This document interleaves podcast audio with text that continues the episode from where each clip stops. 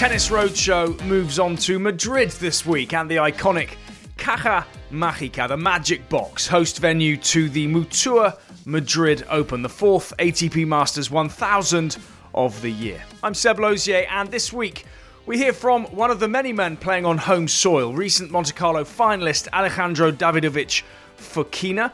We hear from more than one Grand Slam champion easing their way back in after recent injury timeouts. Carlos Alcaraz's coach, Juan Carlos Ferrero, the former world number one, looks back on his own glittering career, and Daniil Medvedev, still recovering from his recent hernia operation, reflects on his ascent earlier in the year to world number one. All of that to come. But first, let's hear from the Mutua Madrid Open tournament director, still also playing on tour at the age of 40 years old. Feliciano Lopez has been speaking with Ersin Kaderas as the tournament celebrates its 20th anniversary this year. When the tournament arrived in Madrid in 2002, it was so nice that people from Madrid were waiting for, you know, a nice tennis tournament, a professional tournament like like this one because they we haven't had tennis for so long. We used to have a Grand Prix. They used to call Grand Prix uh, in the old days, and uh, I think for f- nearly 15 years uh, we didn't have any professional tennis tournament in Madrid. So the people were really waiting, you know, um, the opportunity to witness, you know, and to see uh, the best players in the world. And uh, 2002 was uh, an amazing event. Uh, I remember that I was uh, invited to play. Manolo Santana offered me a wildcard. I was a, I was a kid. I was 19 or 18 or 19 years old. I don't even remember what age. And so he invited me, and uh, I ended up winning two matches and playing Andre Agassi, which at that time was one of my idols, uh, as you can imagine. And so I played that match. I played great. I pushed Andre to the limit, and uh, finally I lost the match 7-5 in the third, if I if I'm not wrong. And then he ended up winning the tournament. Um, and it was also a weird weird final because uh, Novak pulled out. So Andre was the champion of the tournament without playing the finals. And then we had to they had to do an exhibition match for the crowds because everybody was there, you know, waiting for the finals. And that was the first year and since then this tournament has been, you know, getting better and better, improving in so many ways. And uh, there was also another thing that I like to point out that was the this facility that where, where we are now, the, the Caja Mágica, this was built when uh, Madrid was uh, willing to have the Olympic Games. Two times we lost, so this facility, this, this whole venue was built for that. And so Tiriac came up with this idea, why, why don't we go there and we have a combined event, men and women. And that was also a huge, you know, improvement and a huge change. And uh, yeah, it, like taking, taking the tournament to another level and and then since since we since we are here also the same thing. We we are very keen to to keep you know improving every year to welcome the players to to get better and better every year. This is the goal and, and this is what we are trying to do every every single year. And now it's one of the biggest tournaments in the world. Did you ever think it would become what it is today?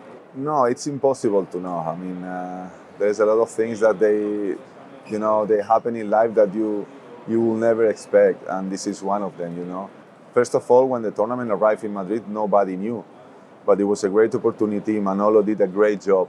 Um, he was talking to the mayor of the city at that time, try, trying to explain that, that it was a great opportunity for the city, you know, to be to be well well known internationally, to have a good uh, a good name around the world and, and they and they they accepted and they were you know supporting us since 2002 till now.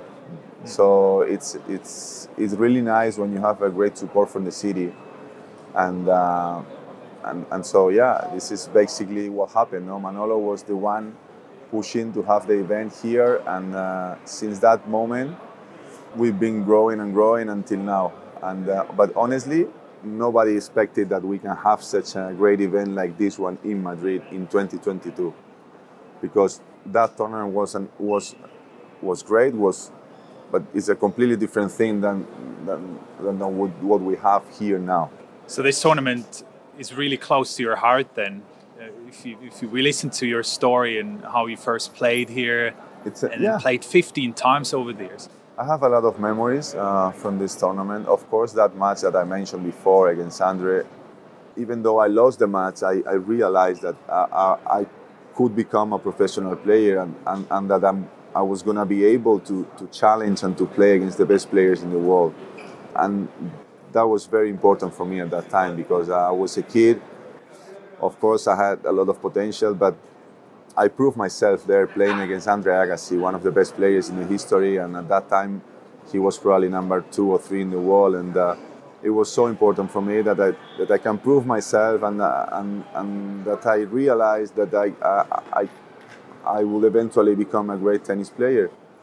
And then I had many other memories. The match here against Roger, I have 5-2 in the tiebreaker in the third, ended up losing that match. That was very painful, I have to say.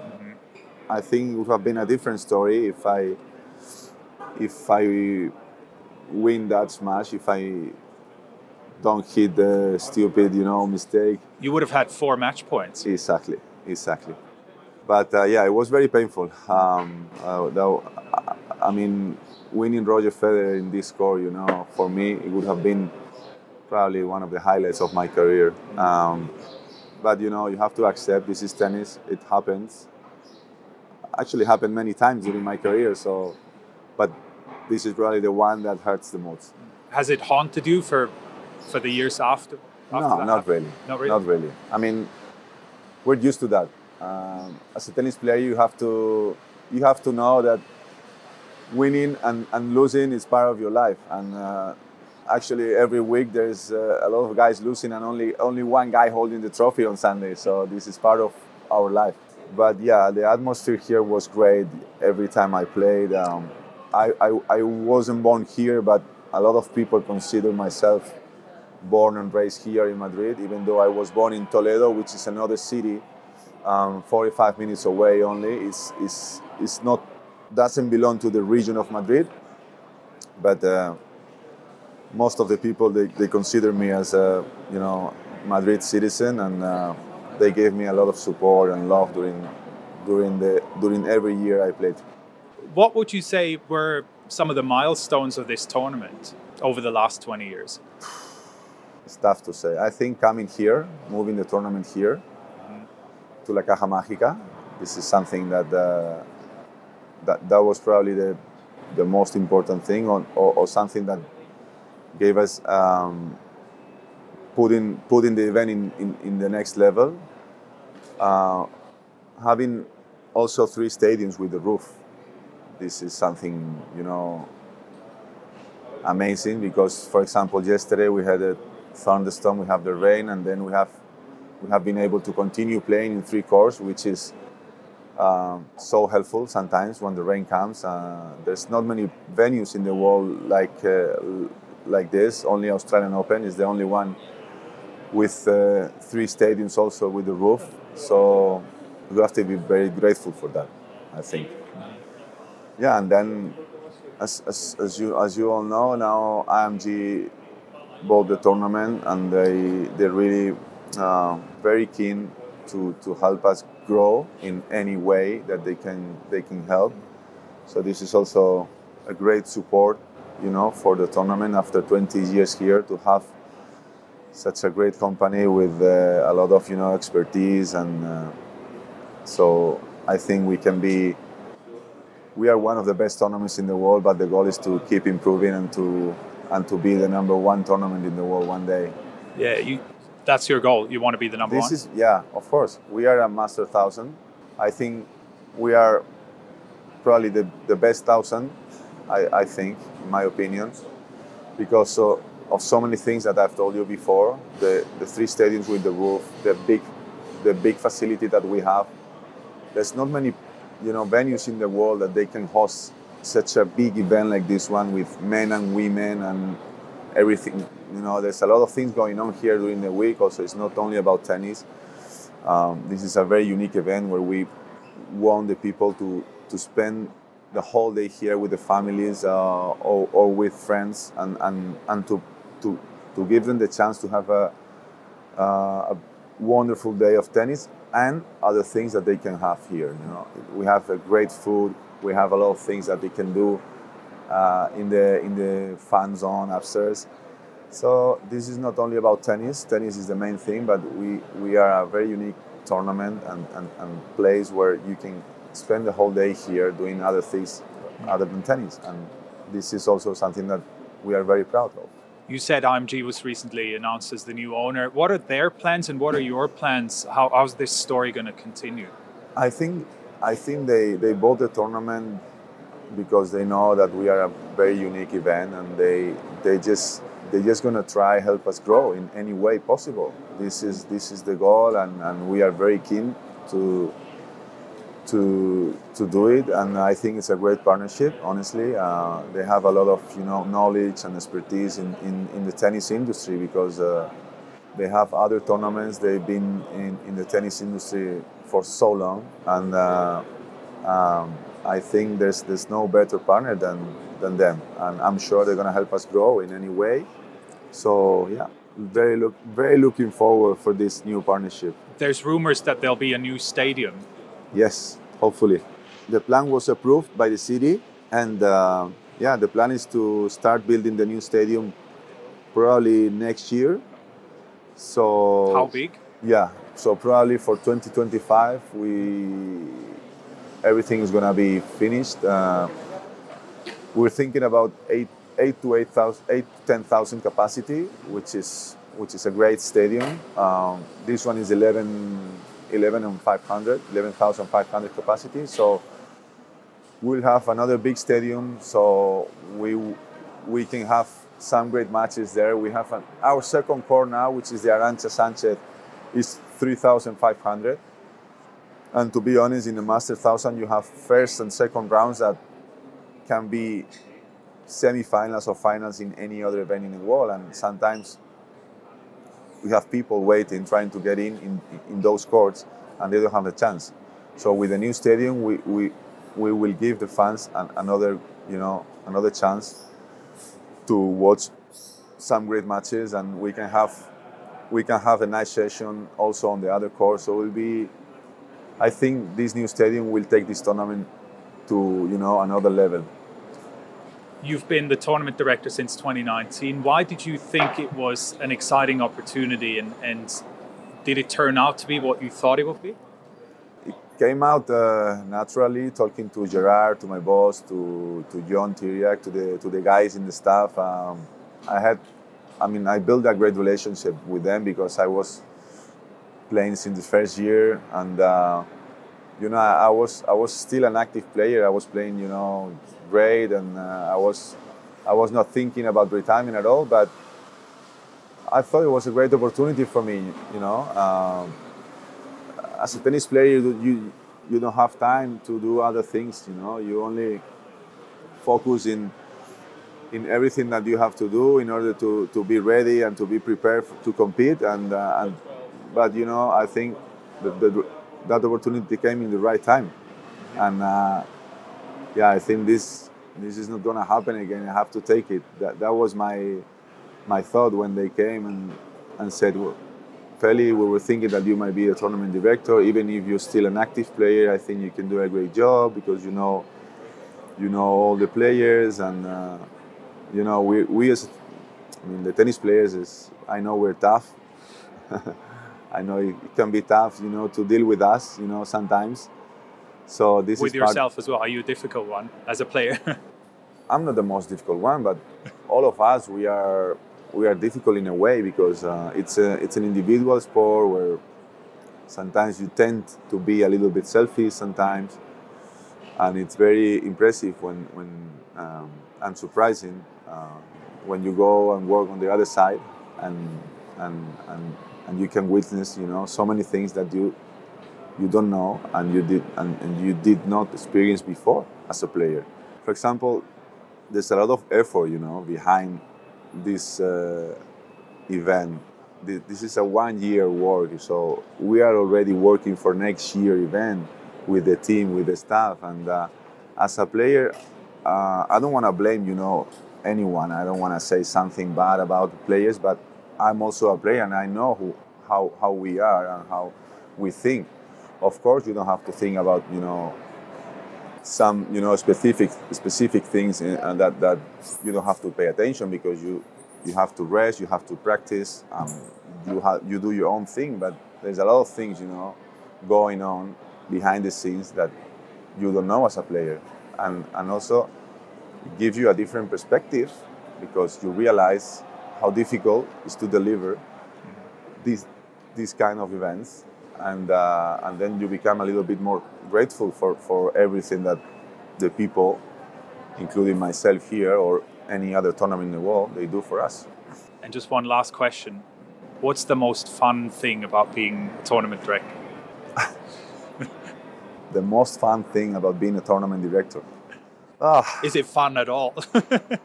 Uh, there's not many fun things huh, that i can mention.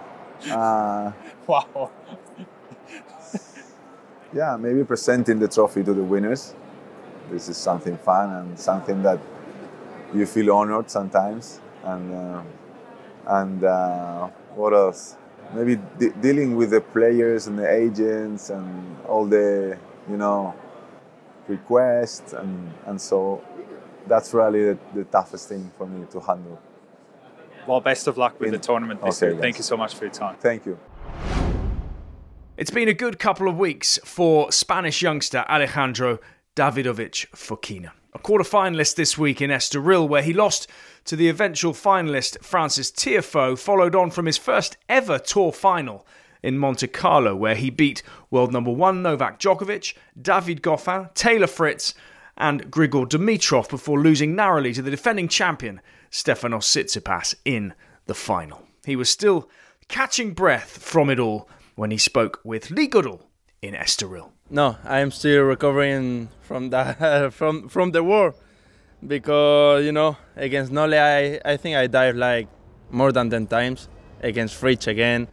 Then I'm still recovering. I, I had to, you know, uh, after the final, my body went down like no battery, and we decided with my team to to go to rest at home because you know my body was like okay you need to recover a little bit from this week with all the emotions all the tension and you know after the final i, I had two days off uh, no racket no fitness no nothing just to assimilate the week because was like tough you know uh, uh, great matches my first final beating the number one was like a lot of things to assimilate. And is and after two days resting, I uh, just started practicing again, and you know, feeling better. What does it mean to you to have such a week like that? As you say, there were so many things. Beating the world number one, beating Djokovic, who I know you've admired as, as a youngster. You've practiced with him in in southern Spain. A first fine, a first semi-final Masters 1000, first final at tour level. There were so many different things. Yeah, you know, I was like practicing for that moment. You know, uh, the beginning of this season was tough. I had a lot of matches that I had under control and they escaped. But you know, just to keep practicing, keep pushing myself to to let's see what is my limit and you know i don't think that i show what is my limit yet then i want to to know more about me what i have inside and just to to play every match to to just enjoying every match and you know to be with my team more and more time on court i want to ask you about your coach as well because it's quite unusual for a player to have a coach for so long. I think you were nine or ten years old. Eleven. You, Eleven years old when you when you first started. Tell us about the beginning. How did you meet, and where did you meet, and how did that relationship grow? Well, um, we met like when I was 10, 10 years old, 11, and my mom, well, my father's get divorced, and my and we have to move to another city, to Fuengirola, where I am right now. And there were Jorge that we knew each other from the other tournaments, you know. And uh, my man liked how Jorge was training to the other kids, and you know, we start with him In the first tournament, we did final. In the second tournament, I won the championship of Spain. Then uh, we were like, okay, just continue and let's see what, what happens. And of course, he believes on me a lot, and he knew that I have a lot of potential. Then we keep we keep together to all the tournaments. We have the psychologist too, like 11 years old, eh, 11 years too. Then we were like, okay, just keep going. Doesn't matter the other things. We are like family, you know. It's it's not my coach. It's like my my second father. Then it's like everything in family. And we saw how emotional it was for him after you beat Novak Djokovic. I think there were some tears of joy.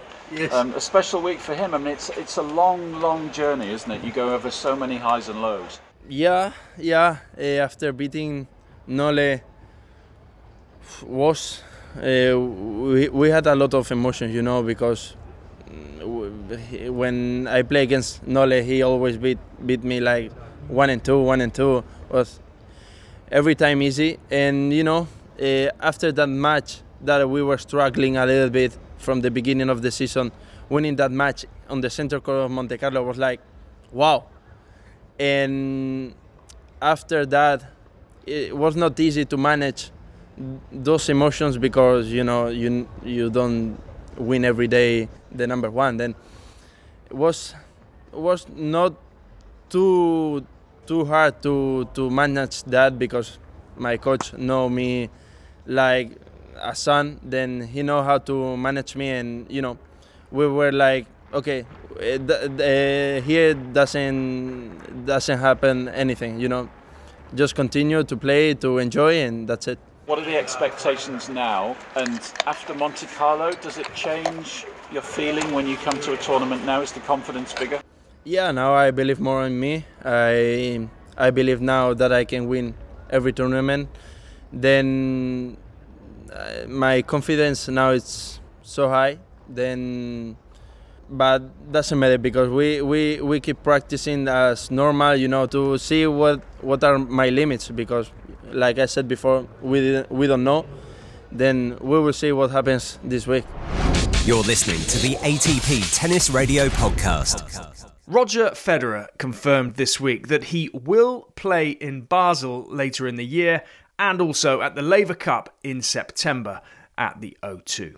Still on the road to recovery following knee surgery, the Swiss superstar is not in Madrid, but two other members of the Big Three are. Novak Djokovic, the world number one, starts as the top seed, and Rafael Nadal takes his place in the draw after recovering from a stress fracture to his ribs in Indian Wells. Well, happy to be back. Uh, this city is so special for me, and uh, the crowd have been uh, just uh, amazing during all my tennis career here, you know, and they show me always the the love and the, the support, uh, even uh, in a in a completely different way than the, than, the rest of the world. So for me, play here is always a, a, huge thing. So uh, enjoying the fact that I'm back, knowing that the situation is not perfect for me after uh, one month and a half with with the stress fracture on the on the on the rib. That's painful, and that's uh, didn't allow me to practice at all for for a while. So, uh, in terms of preparation, uh, is not the ideal thing. But I'm here just to try my best. That's it, and try to be improving every single day. How frustrating has it been to having to come back from yet another injury? it's tiring, you know. It happened too many times in my life, and uh, of course, it's it's it's not easy, know, and uh, it's not easy to accept uh, every single time the challenge. But in that case, I have experience on that, so just uh, no time uh, to complain much. Know, uh, just time to to keep going, to stay positive, and to try to to find positive things to to be better and better every day. With your experience, how many matches do you need to get back into it? Oh, you never know. That's not no mathematics on that. No, every single time is different, but uh, victories helps uh, and uh, spend time on court too. No? So uh, of course I am better today than a couple of days ago, and then you need to play matches. And uh, of course it's not ideal to start in a Master Thousand here in Madrid that has the altitude and uh, the draw that is, is very difficult for me. But uh, just try to to accept the the process, the challenge, and the only thing that I can do is play with the right attitude and try my best. Your first match here last year was Carlos Alcaraz. He was then the world number 120. He's now in the top 10, and he said afterwards that it was an important match for him because he, you know, ha- he learned so much from that match. How do you see that? Uh, you know, a young player that plays you, um, what can they take out of it? Well, I think uh, he don't has to. He he doesn't have to look at me anymore. No, he's uh, a star already, and uh, he's doing amazing things. So yeah, uh, happy like a, uh, a Spanish colleague, and happy about being a fan of of the sport that we're gonna have an amazing player for such a long time. When you look at his attitude, how would you compare that to when he played here a year ago?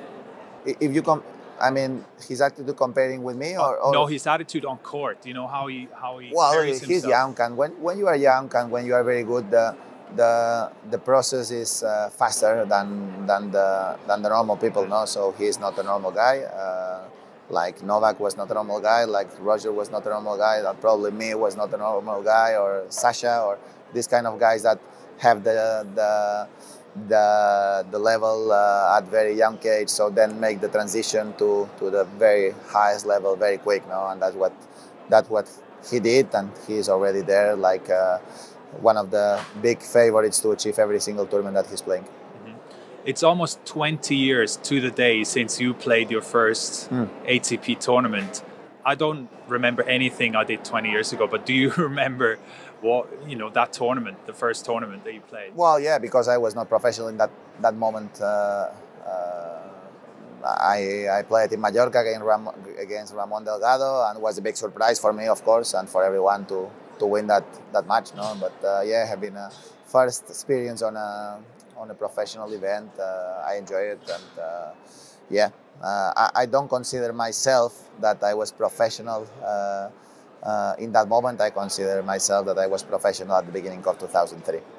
Did you? Uh, so you were 15 then. Did you ever think you'd go on and win a thou, over a thousand matches on the tour? Uh, you can think when you are 15 or something. I think you, you are not able to to think much about all this stuff. Not just follow the the day by day and uh, don't dream that high. No, just uh, dream about uh, uh, become a professional tennis player. Just uh, do the, the the right things to to try to win ATP points, to inc- to improve your ranking, and uh, to have the chance to to to be on the tour. No, that, that's all, and that's what I I was dreaming about in that in that moment at all. So the fans here were asked what is their favorite match at the Madrid Open in the last 20 years, and the number one pick was the 2009 semi-final Nadal Djokovic. Um, is it one of your favorite matches as well? Not at all. In that case, have been very emotional, but I was not playing well uh, that, that, that year. No, I I had uh, too many problems with knee and uh, some personal issues. So uh, I I don't have good memories of uh, 2009 at all in general. Uh, so oh, I don't know. I, I enjoyed different matches here much more than than this one. That I even like this, I understand that that match was emotional, the way that uh, the match finished. But I, I have much better me- memories than this one. so what's the one you pick? I don't know. I played a lot of matches here. Have been a lot of years playing, but uh, if I have to pick one match in Madrid, was 2005 final against Ljubicic, even if I, even if it was in indoor. Hard. Yeah. Rafael Nadal speaking with Ersin Kaderas. Another man who's had a stop start 2022 is Dominic Thiem, who spent a large part of last year on the sidelines with a wrist injury. The Austrian Grand Slam winner had been hoping to return well before the clay court swing. So, is he now fully fit? Lee Goodall asked the question. Yeah, I mean, I, I, I lost the track of coming back, but that was um, in in, in, February when I wanted to come back in, in South America. Uh, the wrist would have been ready, but um, obviously I changed a little bit the technique of my forehand, uh, unknown um, because I still had little issues, and then the the hand was a problem. The hand was really painful, uh, so I just couldn't play in South America. And uh, then I decided that Indian Wells and Miami would, would be too early as well and to, to start on the clay. And everything was back on track. Um, I was practicing well before Marbella, and uh, the match there was was decent for for a first match. And then I got the COVID. Um, luckily, was was not too hard. And um, since the COVID is gone, I think I'm I'm back on the right track, uh, practicing just a few days for Belgrade, and they're playing actually a good match against uh, John Millman. Um, losing in, in three sets, I was really happy with, with that set win uh, as the expectations are still very, very low. And uh, also since then, it's uh, coming here and uh, it's super important for me now the last uh, weeks that I have day in day out practice with any without any physical issues and uh, that's the way and that's why everything is back on track I would say. Are you playing pain free in terms of the the initial injury, and, and and and how do you assess after say the Millman match? How do you assess where you are physically, where the game is, and what you need to work on week to week? I'm pain free, yeah, in, in, in all the body now, which is which is very nice. And uh, the the Millman match was was good because it was a great fight. It was two hours, uh, 33 without any physical issues. I mean in COVID terms. Uh, that was good to know, and uh, also the the wrist was perfectly fine after. Uh, obviously, game-wise, there were many many things which were not perfect, but uh, that was exactly what, what I expected, and uh, that's what I have to practice every day. And uh, in practice, it's it's going pretty well, but matches obviously something very different. you're way more nervous and tight, and with all all the moving around and uh, I lost all this. I've been away for 10 months. All the anticipation, the reaction time, I have to get it back, and uh, that's what I'm trying right now. And does that just come with playing matches? Do you have a, a time span? Do you sit down with your team and say, in six weeks or three months, I'll be back to 100%? That's the only way to, to play matches and uh, also to, to be able to practice stay in the out without any issues. And uh, that's what I'm able to do since a few weeks which is which is great. And uh, the, the, the plan of course we, we made a plan. Um, now these tournaments are are just to get back to to to practice with the top guys to play matches uh, every win is a big, big bonus. Um, I'm not expecting too many, to be honest. And uh, the first short-term goal is to to be in a good shape in, in French Open. I'm not gonna be seated there, so hopefully, or maybe I can win a match or, or something there and uh, be able to to maybe be in a good match with the top guy. That would be great but uh, to expect big things, um, I think it's gonna take longer. Uh, grass, anyway, was never my, my favorite surface, so I'm looking ahead to the second half of the season to to make bigger things there. Do you feel all the problems are behind you? Do you feel like that's history now? Yes, uh, all the problems are behind me. Uh, was a was a tough way back. Um, it's obviously a, a, tough injury, especially with my kind of forehand that I used the wrist so much. It needs to be perfectly fine. Um, that's the way now, and uh, still, it needs many, many hours more. My forehand, uh, my wrist, that it gets as fast and as uh, powerful as it was before. Um, but that's what I'm working for, and uh, the good thing is that, that I can work for it because I have no no pain, no issues. So now it's the way to, to get my old form back. Another player watching the action in Madrid from afar is Daniil Medvedev. He's still recovering from a hernia operation, but has been speaking with ATP Uncovered about one major career milestone ticked off the list. I'm Daniil Medvedev, and this is my journey to world number one.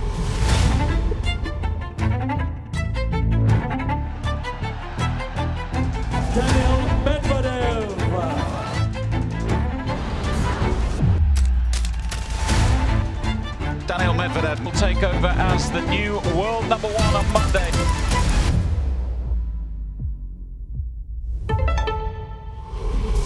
To be honest, when I just uh, started on professional tour, I couldn't think that I would achieve uh, what I've done. But uh, yeah, I always had some self-belief that you know I can I can be a good player if I try to do my best all the time. And when you are 18, that's what sometimes you miss. Uh, and I tried to work on this part of me, and uh, later in my career, uh, it turned out to, to be a good thing.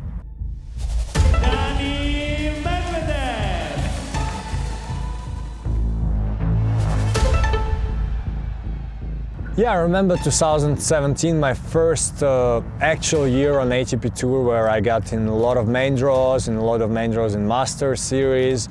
Was not an easy year. I think first year on the tour is, is not easy for anybody, you know, because uh, you're coming up, you're coming up, but at one moment everybody starts to know a little bit how you play, what to do against you, and yeah, there were some up and downs. Uh, and I remember I was really happy to get in next gen ATP finals because it's, what, it's really close from from where I live, and I really wanted, you know, that was my last year I could make it, and I was uh, yeah really trying to get there.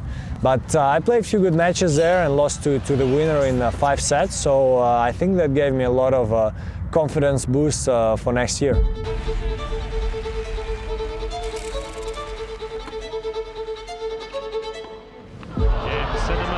your first ever ATP Tour title. My second and third title were really important for me, Winston-Salem and uh, Tokyo. Tokyo was the ATP 500. Uh, with this win coming from qualis, I managed to, to get in the top 20, if I'm not mistaken, or something really close. So when you achieve this ranking, that's when you know that everything is possible. You just need to continue playing good and winning this kind of tournaments.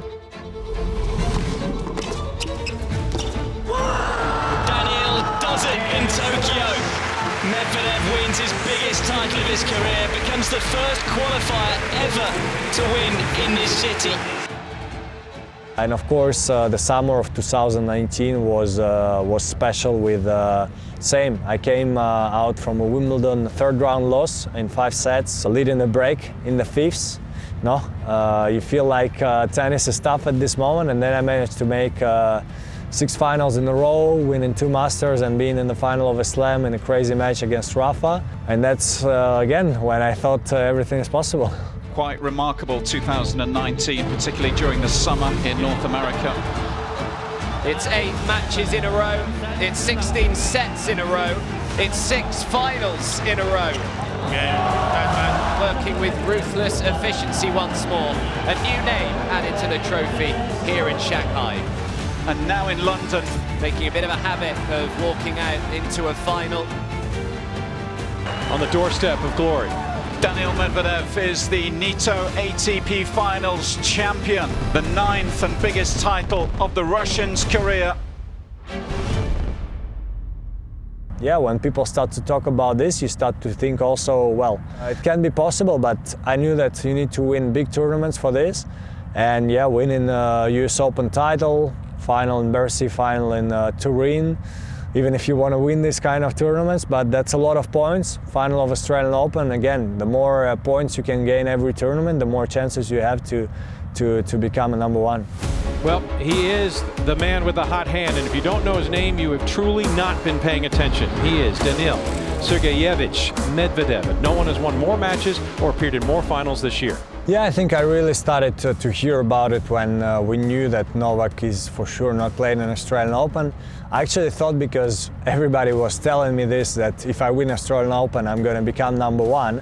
And only after the final, uh, I watched the rankings. I was like, oh, I'm, uh, I was like still thousand points ahead. So even the final would not help me. I was like, wow, people uh, can uh, can talk uh, lies sometimes, but it's still, I mean, uh, by reaching the Australian Open final, I knew that I'm getting closer and closer. There aren't too many guys playing better tennis than Medvedev at the moment.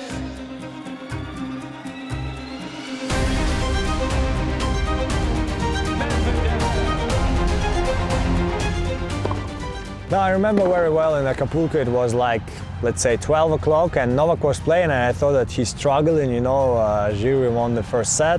And then uh, because when you watch it on tennis TV there is like 1 minute 30 seconds lag and I saw that uh, like when it was 6-4 and tiebreak for Jiri 6-3, uh, tennis TV tagged me in a story.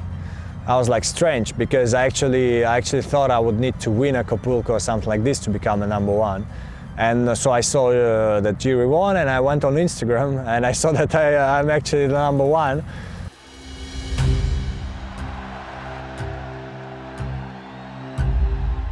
First of all, you try to remember when you were a kid and you dream of these moments. Uh, you you don't think it's possible. I mean, when you're 10 years old, yes, we know there are some players, there are some videos that are saying uh, I'm going to be the number one in the world. Well, that was not me. I didn't think when I was 10 years old that this is possible.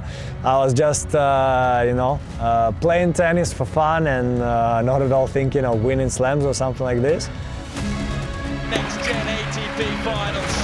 Well, it's been a Medvedev masterclass. And a new king will be crowned. He looks simply unbeatable at the moment. As future world number one. This means the world to Daniil Medvedev. Reaching the number one spot is everything. It's a relief. Uh, sometimes you can, in a way, get less motivation because you're like, well, I've already reached it. Why would I try? But at the same time, uh, for me, it gives me more motivation because, uh, yeah, I want to. Uh, if I lose it, I want to try to regain it. If I'm still there, well, I want to try to win as many points as possible to try to defend this title. It's definitely pressure, but at the same time, I like pressure, so uh, I'm really happy about it. Daniil Medvedev scaling new heights this year, but nobody has made a bigger leap up inside the world's top 50 than Carlos Alcaraz. The Spaniard only turns 19 this coming Thursday and looks destined for great things, with three titles already in 2022 in Rio, Barcelona, and Miami, his first Masters title. In his corner as coach and mentor, he has Juan Carlos Ferrero. And Alcaraz has said this week that he loves hearing about Ferrero's own journey, as our reporter Jill Krabus did when she sat down with the former world number one. I think I had a, an amazing career, more than uh, maybe a dream at the beginning, uh, and of course. Um, you know, when I, when I started my career, uh, I was always uh, wanted to be a, a, very good tennis player and a big uh, professional because in Spain we had uh, a very good examples of, uh, of players that they've been doing very well, and of course for me it was a, a, pleasure to be one of the you know the better ones in Spain. So of course when you, you finish your career, you're giving maybe giving more importance to what uh, you've been doing during the whole career and uh, after winning a Grand Slam and uh, Davis Cup champion for former world number one is one of the things that uh, maybe I, I dreamed at the beginning and uh, finally I couldn't achieve. So it's some amazing. So uh, when you were when you were in the middle of your career, who exactly did you feel like had a good amazing impact on you for you to have that dream of becoming a professional tennis player? My family and also my, my coach uh, is you know uh, I think that that persons on my career were uh, very important to me to to make um, to make my dream uh, come true because at the beginning always the things uh, comes very difficult also my mom passed away when I was uh, 16 years old and everything get even more hard to, to you know to get uh, success and uh, what what I've been doing. But uh, definitely my family and uh, also my coach uh, were the, the ones uh, they they've been there supporting me all the time. Now you have a family of your own, a wife and a daughter and a son. Congratulations. Thank you. Um, how has that changed your perspective? I would say being a father and being around kids as far as how you view life differently or how it changed your perspective is in sport? Uh, in sport, in sport, not too much because uh, they're very young, and uh, but of course uh, about living every day with them, it's uh, it's quite different. Uh, everything gets you know more tight all the time, and but of course I'm very proud of the family that I have. I have three kids already. Oh, three kids. Three okay. Kids. one more. One, one more. so, congratulations! Yeah, You're right. you, Early you. congratulations. So now, yeah. now I have a girl and two boys. Okay. So yeah, of course I wanted always I wanted to have a family, and uh, after I retired, I you know I you know I planned a little bit. Uh, I wanted to do it, and uh, you know, with my wife and everything, and uh, we get married and uh, kids, and uh, stay at the academy like uh, for five years, not traveling, uh, Mm. nothing, and uh, I, I was only working there, and uh, you know, directing some of the kids to, you know, uh, give uh, my experience on, on the tour and uh, how they can improve on the court, um, and after that, I you know, I decided to, to travel a little bit more because, you know, I, I felt that I needed a little bit, and uh, you know, now I'm in in this uh, situation that I'm now with Alcaraz, so, so such is nice. Why, why did you feel like you needed it a little bit to travel? You know, I, I felt that uh, I was traveling uh, most of the time in my life, and uh, I don't know, I don't know how, but I felt that I needed to travel a little bit and stay uh, again close to the players and uh, see how the things going out there because I was like, you know, out of the competition. Just just stay at, at the academy and, and, and nothing more. And uh, at that moment, I, I felt it. And the academy is very true to your heart because you were there from a very young age, I Yeah. believe, correct? and then just been 10, continue, yeah. yeah, when you were 10, and stayed there, and now are pretty much running the academy. Just talk about your academy and how important was that for you from a transition from a player to very a, a important. coaching. Yeah, yeah, very important. Uh, I think uh, for a tennis player, when he someone is retired, uh, it's you know it comes some empty situation in your life that uh, you needed to at the end uh, fill it up. So uh, having the academy and uh, you know uh, staying busy most of the time that I wanted when when I, I was not at the fa- with the family or doing some hobbies that I had. Uh, it was very important to you know to have the court to have uh, you know as a director of the academy uh, it was nice to you know to to, to get busy as, I- as I said and uh, because I know some players that uh, when they retired it's some you know some of the frustration that, that, that they have and uh, it's you know it's, for me it's, it was very important Do you do you mind if I ask if you talk about that emptiness feeling that you had as I as mean, far as retiring? Because a lot of people struggle with that, I as know, you said. I, know. I, I, I cannot tell you much about that because you know when I when I retired I you know I had planned what I wanted to do you know rest a little bit and then started the academy as a director so uh, of course uh, I talked to some of the players about uh, this empty empty hole that uh, maybe they get into it but uh, in my case uh, my example I, I, I cannot say too much about that because you know I had something to do Is that something that you say you would address a little bit at your academy now with maybe players that are coming up, or is it something that you talk about that mentality of making sure you have something to connect with throughout their career? It could be. It could be. You, you could you could say that. It's uh, you know, uh, in, in somehow uh, you need to talk about it. Uh, you need to to to say how, how you feel about it, and uh, and, and at the end, uh, I think it's very important to to make a decision in uh, what you want to do. And uh, in that at that point, I I had lucky because I, I had it very close from from me, and I could do it very very easy to, to you know to accept the situation and then go go for it. And just a little bit more, like expand, if you don't mind, a little bit more about your academy. I know um, you have places that you that the players can stay. A lot of players coming in and residency, out. Yeah, yeah, we have. Res- What what else does that, that does your academy offer as far as also an, an school, an Okay. international school that they can study over there, and uh, we have also tw- 21 court, uh, one one indoor court, and uh, 10 at a, at a clay, and uh, 10 hard courts, and uh, residency for uh, almost. They're living like 70 to 80 people living the whole year over there as, as, a, as a annual uh, players. And then uh, we have also a very hard uh, or strong uh, summer state that uh, we maybe have like uh, 400 to 500 people uh, during the whole summer state. So uh, for us it's very important. And um, that's it. It's a lot Well, I, I mean, I was reading about it. It's a it's a huge success. I know you also have a foundation uh, Yes, that I you that also- you yeah, talk. yeah, can you just yeah. little give I us a little mean, bit of uh, idea? My, my mom passed away about the cancer, and uh, and uh, you know I I found that I need to to make uh, something to you know to help people to go through it, and uh, you know I yeah I create a foundation to try to to help uh, some of the people that uh, they don't have much to fight against.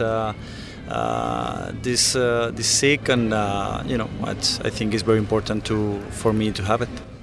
And then earlier in the beginning of the interview, you talked about just going back to your tennis career. You you mentioned being number one Roland Garros champ and also Davis Cup. Yes. Just the difference between, I guess the the nerves and the ta- uh, the pressure from Davis Cup on a team for your mm-hmm, country mm-hmm. compared to maybe being more individual when you're going for that title. Is there a difference for you? Yeah, I think it's much more in Davis Cup uh, because I'm. You feel that uh, you're playing for your country, and uh, you feel that a lot of people is in, in your back in that moment when uh, most of the time when you're playing at home in Spain, uh, you can you can feel the, the, the, people cheering for you all the time and uh, all the all the strong support that, that you have. And at the beginning, uh, most of the time, the first time that you play, like uh, when I was when I was 20, I played for the first time, and uh, you know that year, it helps me a lot, you know, to get more experience on uh, on this kind of very difficult matches when you have to go go there alone. You know, uh, seeing the the the court uh, full of people that uh, they wanted you to win, and uh, sometimes it's very difficult to handle to handle this. Uh, but I felt that. Uh, I was born to to play in this in this kind of situation because I like it and I felt that very well and I felt that I could play my my real tennis in, in that situations that's amazing because a lot of people actually struggle with know, those extra pressure and nerves. So, as a coach now, do you feel like that's something that can be taught to be able to deal with those uh, expectations? I think you have to born a little bit with that. Uh, it's it's very difficult to teach because you can talk uh, a lot of time about this, but uh, I think someone uh, has to has it inside and uh, because at the end you have to go alone to the court and uh, you have to go through these nerves that you have in, in, in difficult uh, moments on, on the match. And uh, so it's something that uh, you have to have it for sure.